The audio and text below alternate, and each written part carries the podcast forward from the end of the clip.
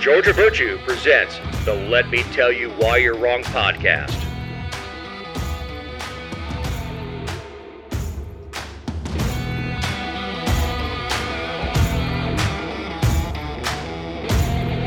Thanks for tuning in to episode 216.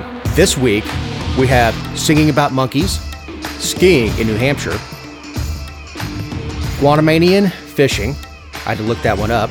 Russian art, the border, federal animal cruelty, no intelligent life found, Glock giggle switches, paying for mayor's decisions after the end, and government property theft. I'm Dave Roberts. With me is my partner in this endeavor, writer, journalist, dog mom, and owner of the GeorgiaVirtue.com, Jessica Szilagyi. Hi, Dave. How was your week? Just coming back from a vacation, so I am. I'm less less good than you. He's certainly less tan. Yes, for sure. Uh, two of the couples came down with us. We got a got a three bedroom house with a pool, and all three bedrooms had king size beds, so that that's always nice. Uh, the owners were great. This down in Jupiter, just north of West Palm. Super easy flights to get in and out. But man, anytime you travel, it's a full day of travel. By the time you get to the airport early enough to catch your flight, fly, get through the airport, you know, getting down, get get your bags, either get to where you parked your car or go to your rental car and get it. I mean, it's a full day of travel. Mm-hmm. So it's you. yeah, I know. I, I am whining and moaning about, So about what how, well, how hard it was coming back from vacation. I mean, AC guys do make good good livings down there Yeah, because they they do get uh, air conditioning calls, you know, in December. that's true. Would you ever move there? I, I don't know.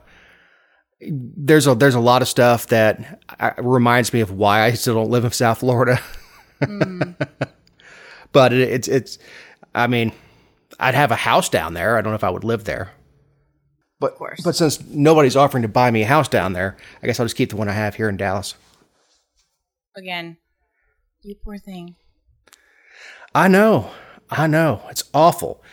Did your week go well? Your Daveless week?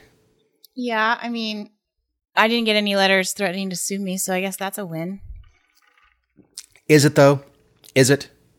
It is. You can only fight so many battles at one time. Well, that's probably true. Yeah. But you know, if if they're if they're pushing back, it means you're doing something right. That goes with I- so many things. I agree. I'm just, you know, literally, you don't want to be like fighting fires on all fronts. Well, that's true too. That's how you get burned, right? Oh, So- nicely done. Last week, Republican uh, Senator James Lankford of Oklahoma released the annual federal fumbles. These are great. Yeah, I feel like a couple senators do these, which you know, I know I don't think too many can. I think they should all. I think they should all be required to post like ten things they think the federal government wrongly spent money on, because I guarantee you that most senators can't tell us anything. The the federal government spent money on.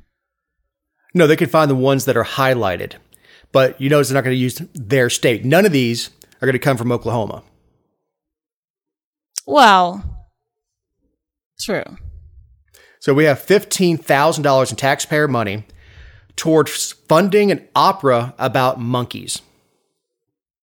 I'm not surprised. I mean, like the list of things, the list is long. I don't know if you downloaded. It. It's like a PDF that you can download, and he has it in a football theme. But I mean, the fifteen thousand dollars on monkey opera is like the least worst part. What opera is this? Is this Planet of the Apes? Is it which apes are not monkeys? I'm not sure. I feel like if it was, they would have said that. Yeah, I it's a when you look at the overall budget, 15,000 is nothing. But when you think about what kind of opera is being put on about monkeys, that seems like that would put on a lot of shows. Like that's a lot of tickets for going to see something and I mean uh, uh no doubt opera well, my, my thing is, is the fifteen thousand dollars is what put it on. Well, who got the the revenue from it? You know, Right. because it's not. I, I doubt this was some like free show. I, I doubt that. Uh, half mil to revamp a New Hampshire ski club. Three million dollars for a fisherman co-op in Guam. Fisherman co-op in Guam. Three million. Yeah. Uh, you wouldn't think catching fish in Guam would be that difficult. Uh, the National Endowment of the Humanities moved to give 120,000 to two authors who write books on Russian art. Why? This is when the whole like idea of grants goes wrong. Oh yeah. Plus, if you're writing good stuff on Russian art, and look, that's a legitimate thing to write about, especially if you have, you know, your PhD in in Russian art. That seems like you know you could sell that book to other people who are I don't know studying Russian art. Mm-hmm. I mean, how many chapters do you think are uh, are dedicated to little Fabergé eggs?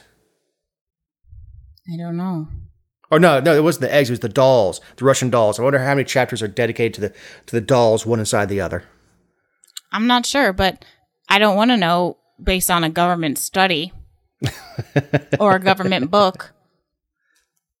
Of course, you know, Lankford's a Republican, so he hammered stuff that's happened at the um, border. Yeah, we have the border boondoggle.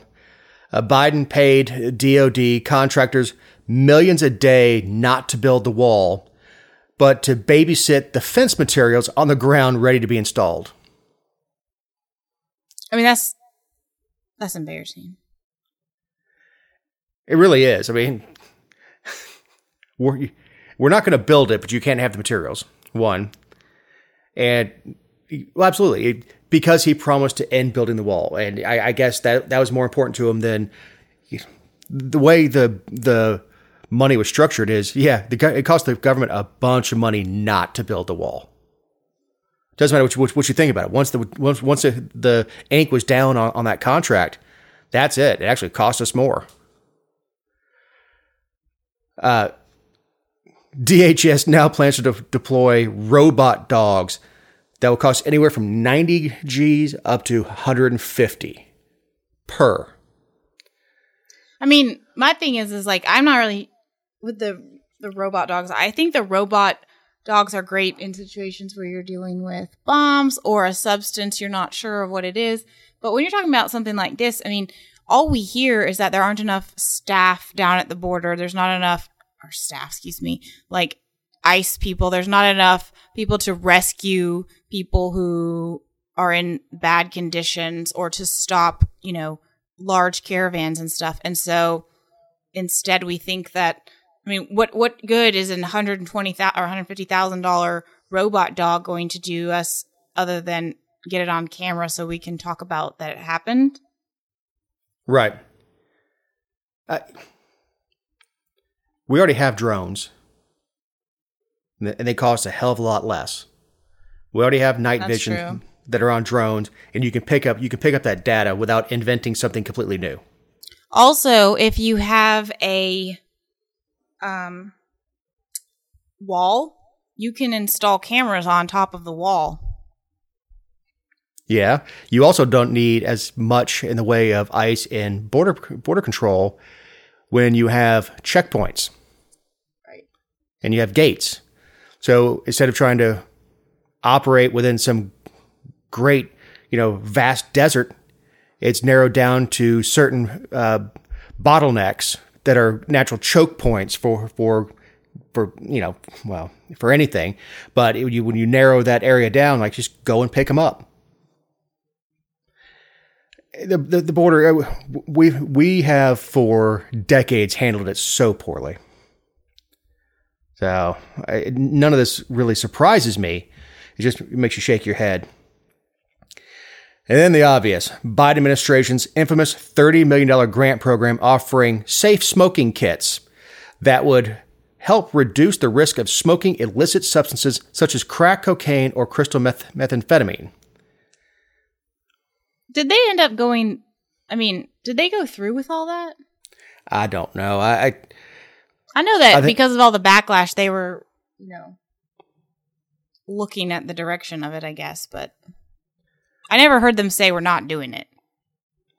I mean, I think there should be something commercially available that you could put your Coke in and see if it's got fentanyl in it. 'Cause that's what that's what got those uh, West Point cadets down in Florida at spring break. It wasn't the coke they were snorting, which you know was enough to throw them out of the army, but it's the fentanyl that was in it that caused the the overdose. So it'd So be nice if something was commercially available for you know the adult drug user. Are are are you serious? Yeah, why shouldn't you have a way of testing the drugs to make sure that what you're getting is what you're getting? I said commercially available, not government. Well, sure, but I mean, if it's commercially, here, my thing here's my problem, and it, I mean, it speaks to a bigger problem, but like something that has to be commercially available like that has to be FDA approved, or um, you know, like it's still going to require some level of government, and they're they can't do that right. So They haven't yet, but they hand out Narcan like it's candy. they do. I, th- I think you can actually go up to a pharmacy now and get Narcan. That is correct. You can. So if you if you plan on having a long weekend with some pills you got from some questionable, sketchy dude at Walmart parking lot, I mean, you can go ahead and have the fentanyl in hand. But Narcan, I mean, can Narcan re- reverse fentanyl?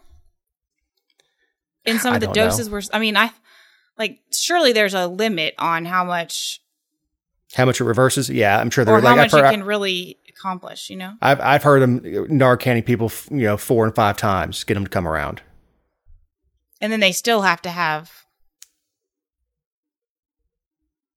Yeah, it, yeah, it, and they still wake up pissed because their high is gone. well, sure, but they yeah, I mean that's it's a whole that's that's probably another show. It's it's yeah, it's one more uh, solution for a problem that government created. Yeah. Research indicates that the federal government is responsible for the vast majority of animal cruelty in this country. This, like- yeah, th- this one will, will piss you off. Uh, according to a recent report, the government spends millions of taxpayer dollars every year on animal laboratories that carry out unethical testing on animals through grants, contracts, and experiments within its own labs. So there's a project. Well, there's a there's a report that's produced by the White Coat Waste Project (WCW), and they put the Up in Smoke um, report out, I guess, annually, and they just talk about corrupt practices and different taxpayer um, programs, obviously that have to do with any type of medical or anything like that, and they talk about the millions of dollars that they tested can- you, they used to test cannabis and e-cigarette stuff on animal experiments um, which is i guess a violation of the federal spending transparency law that we have uh, you're not supposed to do that. And it said one pr- experiment pregnant mice were confined to a chamber where they were forced to breathe e-cigarette vapors for hours um, after giving birth, their pups went underwent behavioral tests and were then killed, and their brains analyzed. However, experimenters openly acknowledged significant differences between rodent brain development and human develop brain human brain development. Um, and then in another one, they forced the mice to breathe a, a variety of flavored e-cigarette vapors to study the effects of vaping on the heart. But notably, they said the Caution should be exercised when extrapolating the findings in the mouse heart to the human heart due to the presence of the many obvious differences. So, I mean, if you know that, if you know there's like massive differences, where, why bother? If yeah, if, if going in, it? Why bother? Why bother is they have a, a conclusion and they're looking for evidence to support their their conclusion. So their conclusion is the flavored va- uh, vape products are worse than the cigarette flavored. Uh, their conclusion is that it's you know really bad for. I'm sure I'm sure it's not. it's nicotine in any of its forms is not exactly uh, health conscious for for pregnant mothers. It's not health conscious for anybody, but it's certainly a decision that adults can make. But they started off with this conclusion that work and worked backwards from it. And I understand part of part of scientific uh, method is the theory, but yeah, they chose. I don't know if my if they chose mice because they're cheap, or because they knew they'd be in trouble if they used chimps. Like a, Well, I mean, they should arguably be in trouble either way. well, I, I don't I don't disagree, but I'm I, the the imagery of mice in a cage to most people is a lot more acceptable than seeing uh, Bubbles the chimp sit there with with a with an e cig puffing away. I want to be cut up and analyzed because we we have a soft spot in our hearts for animals that we think are cute. Yeah, I think the. Yeah, I mean, we do. I. Do you think that they do these? This is what I always wonder. Is like, do you think they do these things in anticipation that people will never find out? I think they do it in anticipation that nobody will ever care. Well, I mean, even if people care, what can they really do? Like, what can you truly do when your government does something at the federal level or in an agency like this where, like, I mean, you don't have any right to go talk to, um, oh gosh, I don't even know who. You also will, will never get through all the layers with plausible de- deniability, with dotted line supervision, with uh, contractors were saying, "Well, we didn't really know what the contractor was doing." Well, the, this report, well, my assistant must have must have read that report. Well, where's your assistant? Retired. So by the time any of this stuff comes out, there there's you, there's no clear chain of command where somebody's in charge. So and it's set up that way. Corporations have, have picked that up. Try setting a, uh, a an appointment uh, for some sort of procedure with a doctor. Well, the doctor's not in charge anymore. Who's in charge? Well, the billing goes to this central office. It's the same thing with the federal government. They, they kind of picked up on the trick where nobody's in charge. It's all if if I if I complain about it, I'm just doing my job, sir. You can tell this is somebody who just went to the TSA twice in a week. just trying to do my job. Well, your job's stupid. I, I mean, I think it's sad. I agree with you. I mean, nothing's obviously nothing's going to happen. Um, no one will be held accountable for this. Um, I mean, I just I think it's sad. I think it's sad. I, I don't know what we're supposed to do, but I think it's a, a, an inappropriate use of money. I'm not okay with. I'm not okay with my tax dollars going to any type of animal testing. Well, I don't. And that's the thing. I don't. I even if people become aware of it, uh, as soon as someone starts protesting over animal experimentation, they're they're immediately made into kooks. And True. You, you, back in the '90s, certainly in the '80s and stuff, we knew the labs that were doing it, and people went and protested them. I defy anybody to grab this report and find out exactly what labs are doing exactly what and for what reasons. Documents acquired by Vice via public records request have revealed details about a secretive government program that was researching highly speculative and often outlandish theories and technologies, including the development of invisible cloaks, invisibility cloaks, and the feasibility of a building a tunnel through the moon using nuclear explosions. Yeah. So obviously, on the topic of government spending, um, Reason posted all of the documents that are related to this. I'm not really, I'm not really sure who would want to like go through them. I just the summary to me is is sufficient. Um, but it's this program that was conducted by the Advanced Aerospace Weapons System Application Program, which is AAWSAP. That's that's how they um, and then they also did like it overlapped with this threat identification program, which is obviously Defense Intelligence Agency and the Department of Fen- Defense and all that. Um, this is the same one that did the study of the UFOs and the phenomena related to that in 2020. I mean, it, they, we came out in 2020 during COVID, but we kind of like just breezed on through it. But this invisible cloaking theory and experiments, they explored camouflage, transparency, and cloaking, and it honestly discusses technological challenges to making a practical invisibility cloak. The report's chosen illustrations of invisibility related concepts included um, the novel The Invisible Man, Jellyfish, An Invisible Woman, um, a character from Fantastic Four, and they were trying to assess like when on a spectrum you become not entirely visible.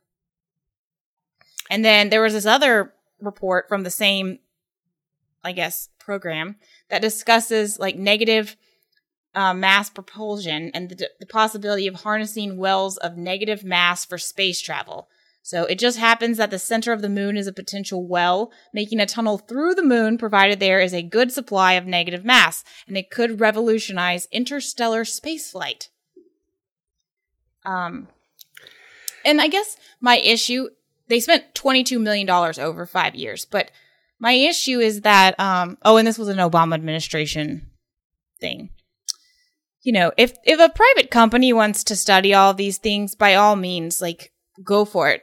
I don't really care one way or the other if we can shoot a tunnel through the moon and, or if I, I mean, if I want to become invisible, I would just turn off the phone. Um, but Well, the invisibility stuff here, the military applications are far-reaching, and and people. but they didn't start, finish. Well, they, yeah, they start with the idea of invisibility, and you end up with advanced camouflage, with the idea of of becoming as invisible as possible. But the thing is, if if you develop this thing, if you develop the cloak of invisibility or whatever goofy movie that's from, I was that a Harry Potter thing? Anyway, if you accomplish something similar to that, or you can make a vehicle virtually disappear in the desert to the naked eye, the the money you'll make selling that to the government is enormous. So if if, uh, if somebody if if Musk or Branson or somebody else wants to take a look at these technologies, they say, look, this is this is viable. By all means, invest your own money into it. Yeah, I I don't yeah, I I mean I agree. I just and I'm I'm not a proponent of the US government um ever being the research entity. I mean that's government because was never supposed to be that and you know, they, it just gives the government powers that it shouldn't have. Like, for instance, with Senator Harry Reid pushing for the entire program to remain secret, and his argument was that you know, it allows the US to maintain a position as a world leader because we're studying these things. I mean, that's all fine and well, and I understand why, but, you know, it's really easy to keep a secret when it's a private entity. Right. And the thing is, we, we, we make fun of the Russians for running a, uh, uh, uh, like paranormal programs to see if they could interrupt Reagan's brain waves and things like that. And then we've got the government going, huh, invisibility cloak. Huh, I dig it. How much do you need? Well, and I, I know it's not going to shock you at all, but the person, the company that was like contracting with the government to get this project off the ground is a guy named um, Robert Bigelow, and he was Harry Reid's friend. And um, Of course he was. he was the sole bidder for the contract. Well, of course, because it was a, it was a secret bid. right. And there's no tactical reason for keeping the the invisibility idea secret. Well, I mean, if you're working on it, that's you're working on it, and if another country finds out you're working on it, then they can work on it too. Like that doesn't mean anything. Why does it have to be a secret that that's what we're working on? You know? Right. The the the materials and and everything else that go into it and the technology that comes out of it, you certainly don't that's certainly secret, but the the the fact that this exists and this is what they're working on with our money should not. But Oh, good. God. But here we are. Our our forefathers would be just uh, that, that- Our uh, forefathers who were like amazing scholars and didn't need government to make them scholars, no less. You know? Right. And now we have the li- the efforts to find alien life have gone nowhere. What's the new strategy, Jess? Well, so they like what they do now, or I guess what they have been doing is um pointing radio antennas, antennas at the sky, and they I've been hoping that when they do that, they will hear um a broadcast from an alien civilization. and and I guess it would be like well, they said that it's hard because it'd be like whispering or hearing listening for a whisper in a hurricane. Um and even if it's like faint, you know. This is just another thing that's funny to me. Like the United States believes it has the authority to be the NSA for the space system too, or the, the the solar system too. Like we just listen to everyone because we think we can. Um, whatever. But now they are trying to use. They're trying to use like higher technologies and technologies for long wave range microwave to send messages to the planet in hopes that they'll like come back to us. Again, same program, like SETI program funded by same as what we were just talking about. This is their new approach. Um, It, it, it could is a- shrink the cosmic ocean. Even if, if you shrunk it by a factor of a hundred thousand or a million, it's still the the vastness of space uh, c- can hardly be comprehended by the human mind. Yeah, we don't even know how far it goes. Right. So, is there intelligent life out there? Probably. There's none around here. Um, is there life out there? Almost certainly. There's no way that Earth developed in a vacuum. Of course, there's going to be something. And most likely, the first bit of life we will ever find, and it's probably not going to be in my lifetime, is going to be a, a fungus or going to be uh, a, a single-celled organism, something like that, and and that will prove the theory of of life on on other planets. But we can't even we can't. The money spent to do that. Plus, look, if there really are little green men who are buzzing Earth, I assure you they've seen our reality TV and have no desire to come down here. I don't blame them. I mean, yeah, they're they're buzzing by, going, "Oh, look," and turn they turn on the news, go, "Ah, they're killing each other." Turn on the Real Housewives of New Jersey, go, "Huh, well, we're out of here." Give them another million years to develop. Well, and like this new idea is reliant on this the premise, I guess, that like one colony is sending radio signals to another colony, which may not be on the same. I mean, we don't use microwaves to communicate with China, like send them up into the universe and send them over. Like things go by encryption and, and digital stuff here on Earth, you know? Right. So why any- would why would why are we? Ass- I I don't know. I, I like. I appreciate that somebody wants to again study this stuff, but Oh, they they get all excited when they when they uh, see a different pulse from a distant star. And look, it, it is really cool and really exciting, especially when you start doing the math and realize the light that your your eye is getting from that star and how many millions of of of years that light has been traveling that is now ultimately received by your eyeball. Amazing amazing stuff to think about. Wonderful thing to to to, to take take the eh, you know astrophysics physics in class and and under, understand uh, of what's going on in the cosmos, or as much as we can understand. Wonderful stuff to study. Not necessarily. I don't. I don't see how it furthers or helps the you know the United States of America. Oh, the amount of money that the amount of money that our government is spending as we hit thirty thousand or thirty trillion dollars in debt is just. I don't understand why more people don't care. I don't get it. If we stack that in one dollar bills, we'll be able to reach those distant planets before our radio wave does. There you go. Get to work. This is get, get to work. Mm-hmm. Start stacking. This is a good time to remind you that these are our opinions and not those of anyone not on the show or any respective company for which we may work, own, or otherwise associate ourselves with on a regular or irregular basis. Also, you can find other episodes and relevant stories over at thegeorgiavirtue.com. Federal authorities are warning residents in coastal Georgia about Glock switches on an illegal device which can convert handguns into automatic weapons. This is nuts. I mean, we're going to talk about the actual product, but I the media is like this is here. It's it's in our communities. Like it's like a public safety warning. It's not new, is it? No, no, it's not new at all. The method for getting them is new. Okay, let's talk about the, the, the product.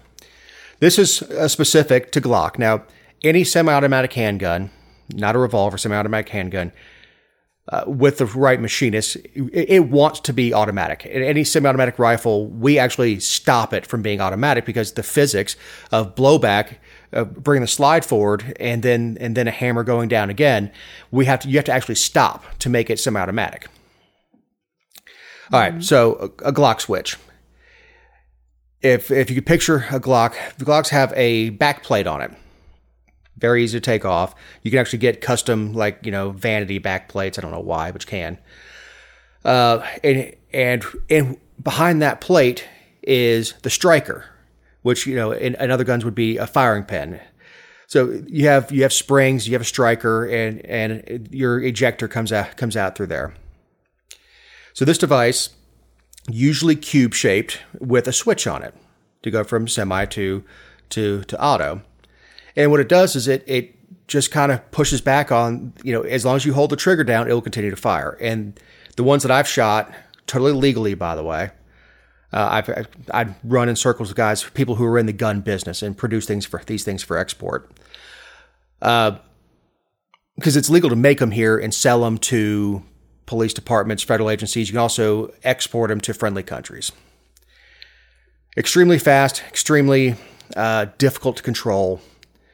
Uh, they're they're a cool toy, but but that's that's what it is. It, it uh, Glock already makes a fully automatic nine millimeter pistol. It's a Glock 18 that's sold to uh, government agencies in this country and sold around the world to, to different militaries and, and police forces around the world. We, we, it already exists.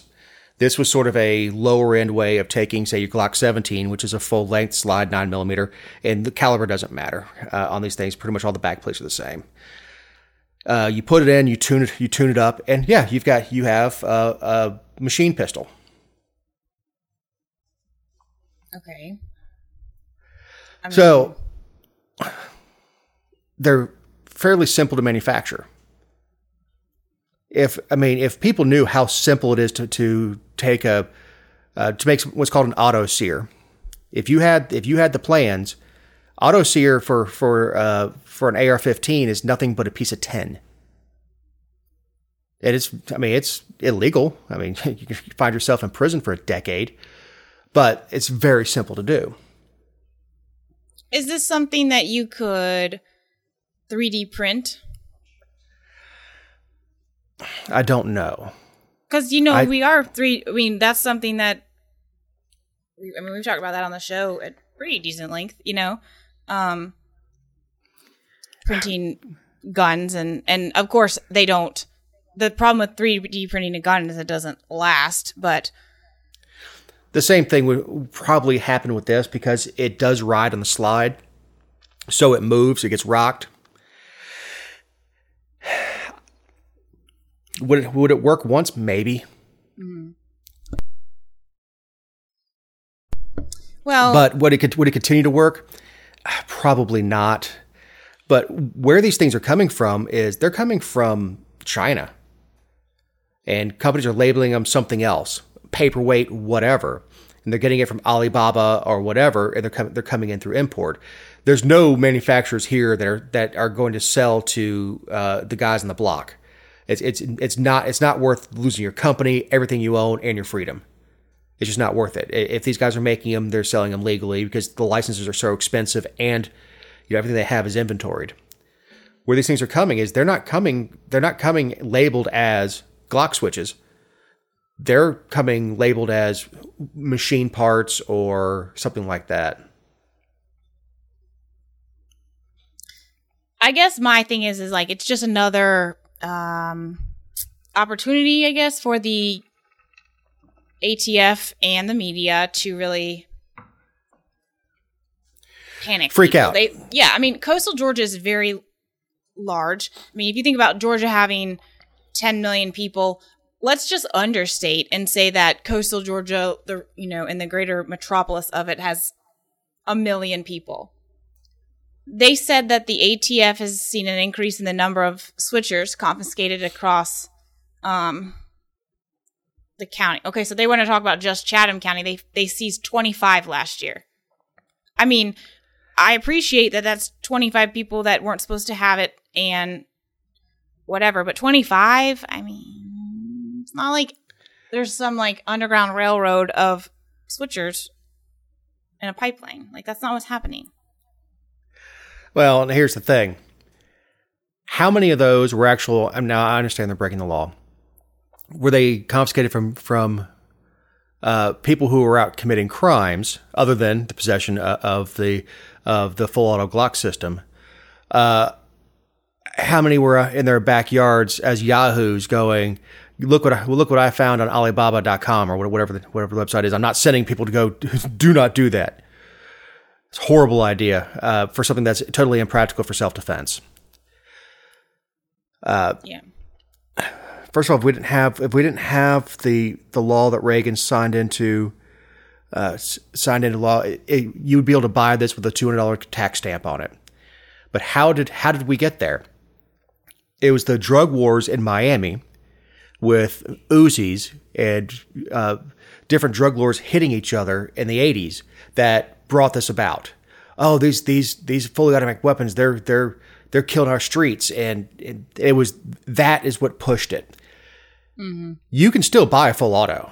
It's expensive because you have to have one manufactured and registered before the law went into effect. I think it's 1986 uh, but they're available. I think I think a, a full auto Tommy gun. It's like made back in the 40s, 50s, whatever. Last time I priced one is around 60 grand. Uh, last time I priced an M60, which is uh, shoots a, a 762, which is like like a, like a 308, uh, was somewhere around 80 to 100,000. I mean, that's great- a lot of money. They're great investments, and all they did was was price poor people out of it. Your your hardened criminal, your hardened gangbanger does not care if the, most likely the gun he's carrying is illegal, and, and if he gets popped with with the Glock switch on there, he's going to federal prison, which is probably a lot nicer than the state pen. Mm-hmm. So what what's the downside for him?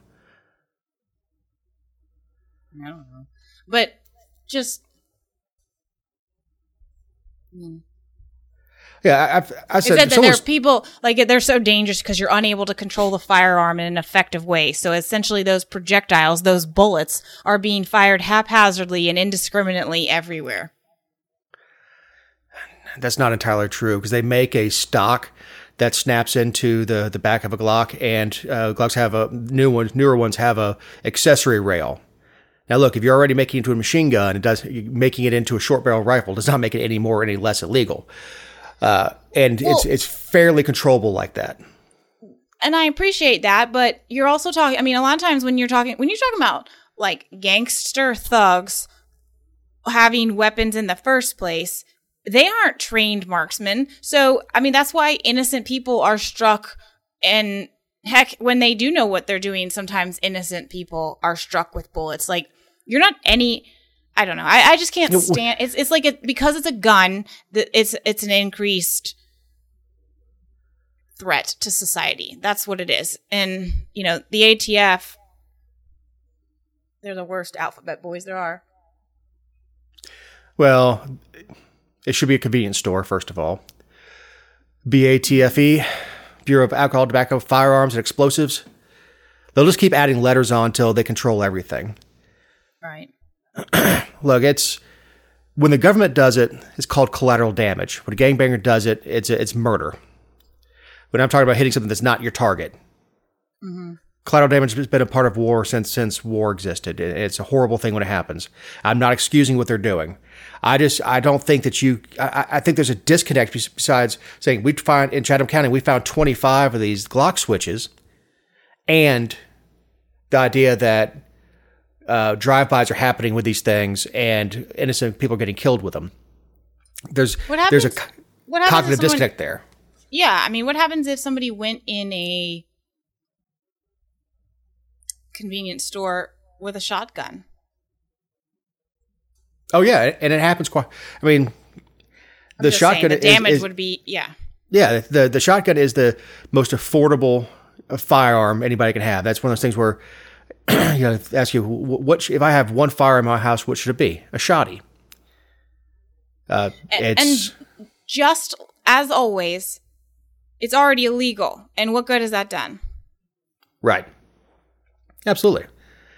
And there, there are lots of goofy laws. Going back to the National Firearms Act, with short barrel shotguns and short barrel rifles, eh, a short barrel does not make it any more lethal. But th- again, this was in re- this was in reaction to a crisis. It was it was a reaction to the the mobsters. If you think about watching Bonnie and Clyde and, and all that stuff, that's where these laws come from. Is they're passed at a time of crisis, and it sounds like the federal government is attempting to create a crisis because they're going to tie this into those 30 round 9 millimeter Glock mags that, that fit that fit and stick below it and and they're going to they'll get on the news and they'll show a picture of the switch on it with this 30 round mag and go it, it could have killed 80 people with a single pull of the trigger so it's they are they're creating a crisis and you're and what what you have to look for is the magician's trick the reason magicians use really attractive assistants is so you don't watch what he's doing. And that's what's happening here is they're creating a we're creating a crisis so they, they can come in and be the hero. And we have empirical historical evidence to show this is what our federal government does and they've been doing it in the relation to firearms for, for over 100 years. Okay, well, talking about stupid things the federal government does, I would think that's a perfect segue to the next topic. She accused her ex-husband of abuse. She's still stuck with his student loans. Okay, so this is a Mother Jones article, and they're left leaning for sure. But every now and then they have pieces that I like. So that's how I ended up on the website. And they're talking about this program that was um, made available thanks to Congress back in 1993. So, um, and actually, I think it was eliminated, they said in 2006. But basically, what it did was allow married couples who had education loans um, from separately to consolidate them into one single shared liability. So, and obviously, the attraction of that, I guess, was to get a lower payment. I mean, obviously, why else would you consolidate? And then, um, the only catch was that you could never unconsolidate them. So Mother Jones puts out this article saying that this woman, her name's Michelle, um, she and her husband got divorced. They divided all their assets and debts, you know, what you normally expect. Um, but the loans, um, I guess, we're split between two of them. They're not they're they're joint borrowers. This Well, this no, is- they weren't joint borrowers. Well, well, they are now because they consolidate. Yes. They consolidate Yes. together. They are now. So look, if if if Connie came into to the marriage with me with, with with debt, I came in and would say, you know what, let's refinance everything in into one one payment and, and get it paid off, and then we divorced. This that loan is still joint. That the the joint the of and I, I don't know specifically about this product, but I, I've seen it lots with uh, husbands and wives splitting up and trying to split up the house, and there's still a mortgage payment on it. And like, well, one of us has to buy out the other, or somebody has to have good enough credit to, to refinance it. And when I was in banking, I had people come in with a court order saying, "You have to take me out this loan." I'm like, "No, that court order doesn't apply to me. That's that court order is for is for you to refinance it, not for us to. Doesn't force us to take. Why would a bank, any lender, unless they're going to benefit somehow, or unless somebody is really qualified to take over the whole debt, why would they give up half the people responsible for paying it? They wouldn't.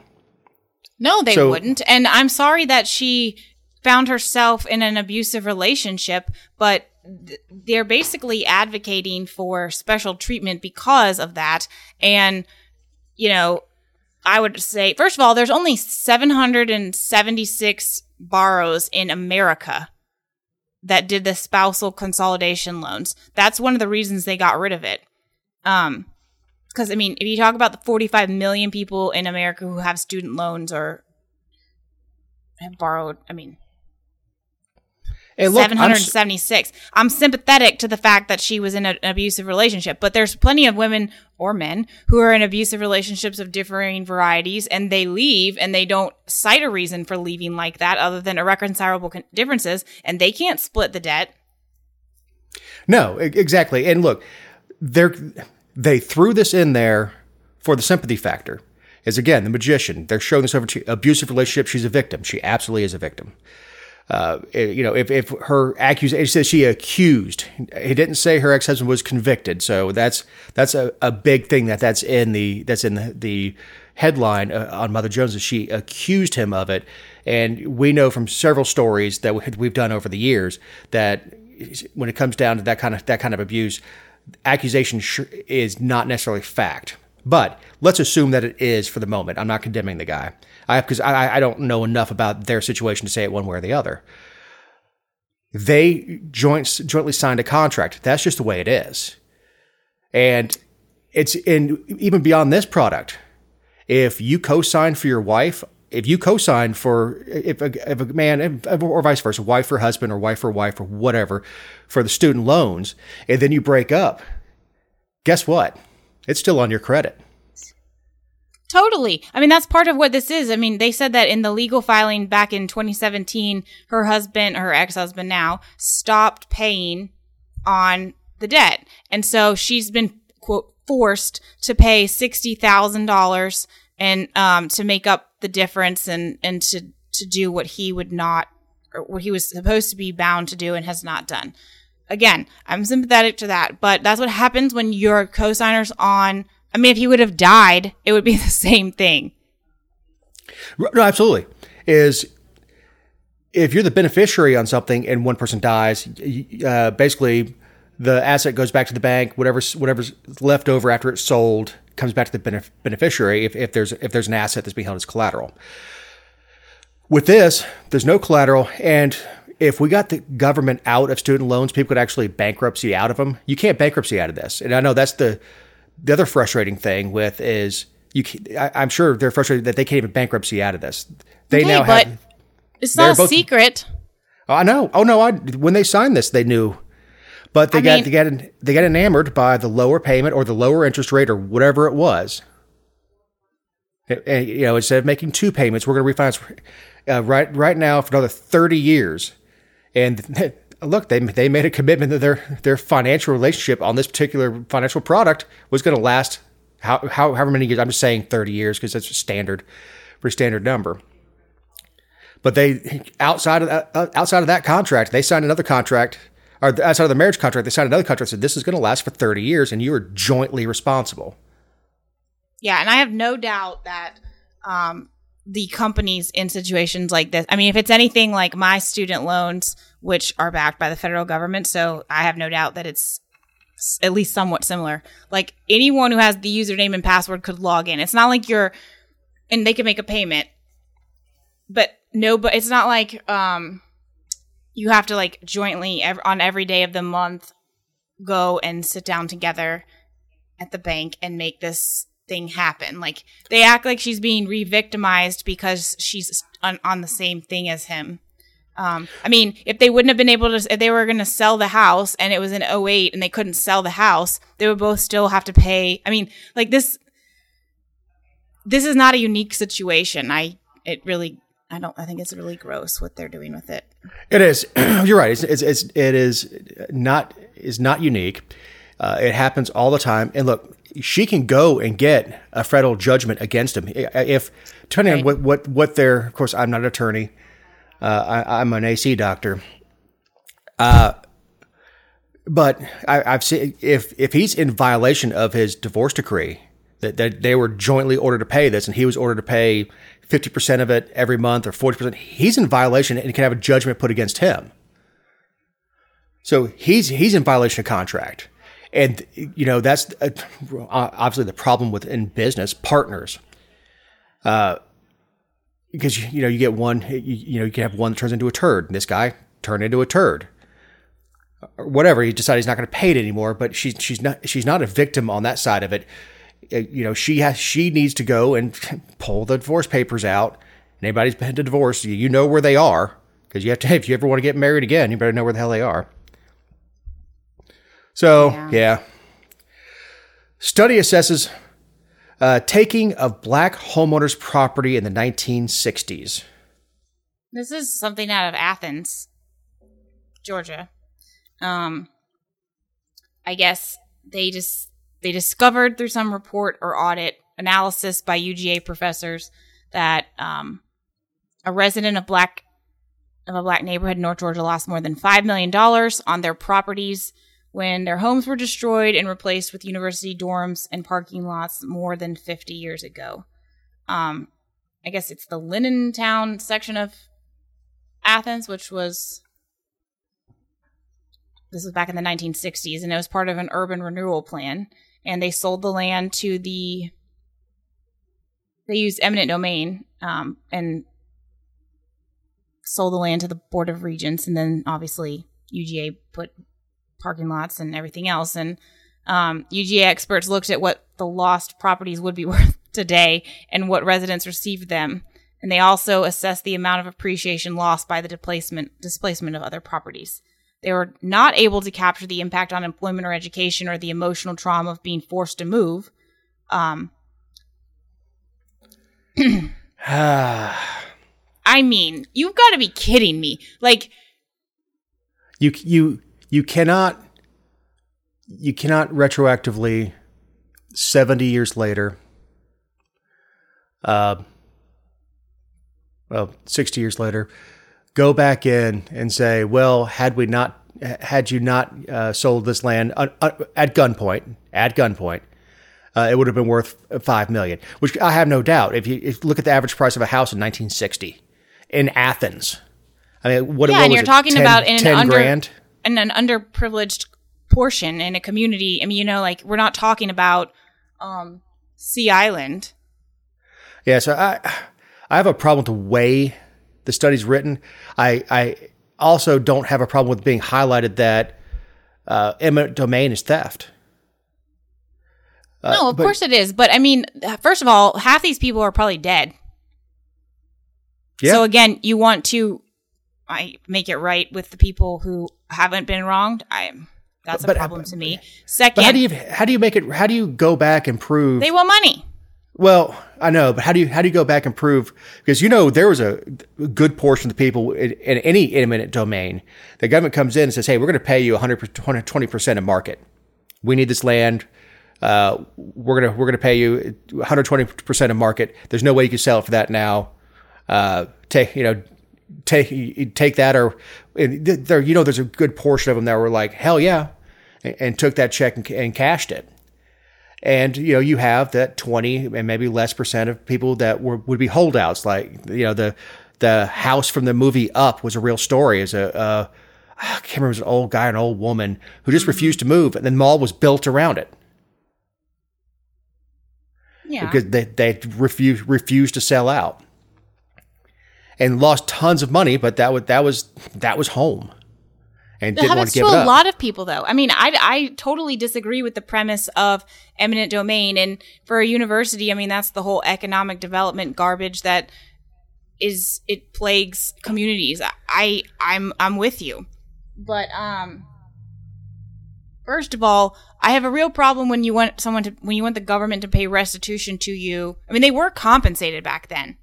Let's not let's. I'm not saying that it was Well, right. exact- they were compensated was- at the time. Yeah, ex- exactly right. For whatever the fair market value was judged back then. Now, if you could go back and they said that they underbid it, that, that that's an interesting conversation to have and how how things should be done in the future. But after sixty years, you know, if you, what was the average age of a homeowner in 1960? 40? So that person be 100? yeah i and and then i have a problem with once you know when you have been compensated but you feel like it was inadequate that you want the reparations to come and you're not even advocating for reform. Like if I felt like I was wrong by the government and I was um in I was due money, you could bet your butt I would also be hollering about changes to eminent domain. Yeah, look, eminent domain exists for infrastructure. Reservoirs, Imperative. imperative. It's to. Interstates used a lot of it. Yes, not bases.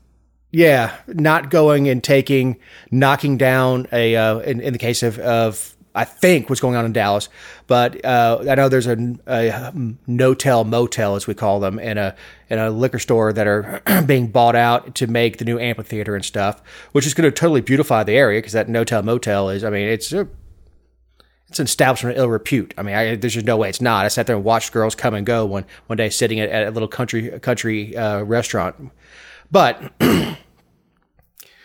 the government being able to label stuff as blight, take it, knock it down, or say, "Oh, we've got to have this parking lot," or it would sure would be better on our tax revenue if we put up a mixed use facility over here, or built the Trump Casino in in uh, uh, Atlantic City, or probably thousands of other stories from around the country where uh, these these small municipalities come and snatch stuff up. But Jessica, as we're winding down on time, you want to get your closing thought? So as the show drops, early voting is beginning. Just want to remind everybody not to early vote. Um, we have election day for a reason.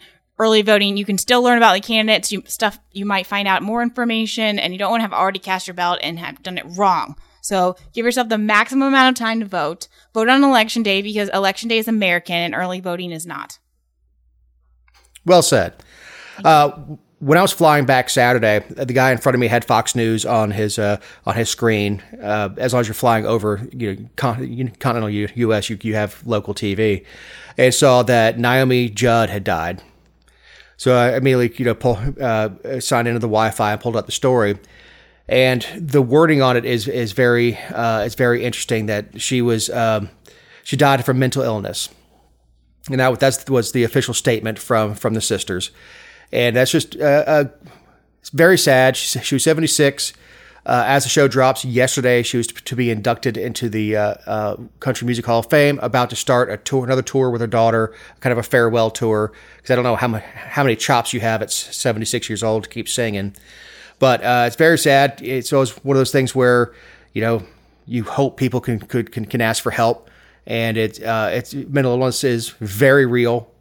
And you know, and, and if you if you have a friend that you know that's prone to to uh, uh, to depression, it's if you haven't heard from him or her in a while, check in. It's not, I mean, just uh, how how you doing? Maybe the time that they're you know they're trying to decide on what to do with their future, whether to have one. So, on that cheery note, But an important one. uh, yeah, it, it is important uh, to yeah, check check on your family, check on your friends, and hell, just every once in a while, just let them know. Man, you need something. Let me know. I'm here. Yeah, absolutely. I, I'd rather rather talk to you at two o'clock in the morning than than hear about you at seven the next uh, the next day. Amen. So, for Jessica Szilagyi, my partner in this endeavor, for Eric Cumby, who is getting this show very late to, to get turned out, I'm Matt Dave Low late. Not Matt Low late. It's not midnight yet. I'm Dave Roberts. Have a great week.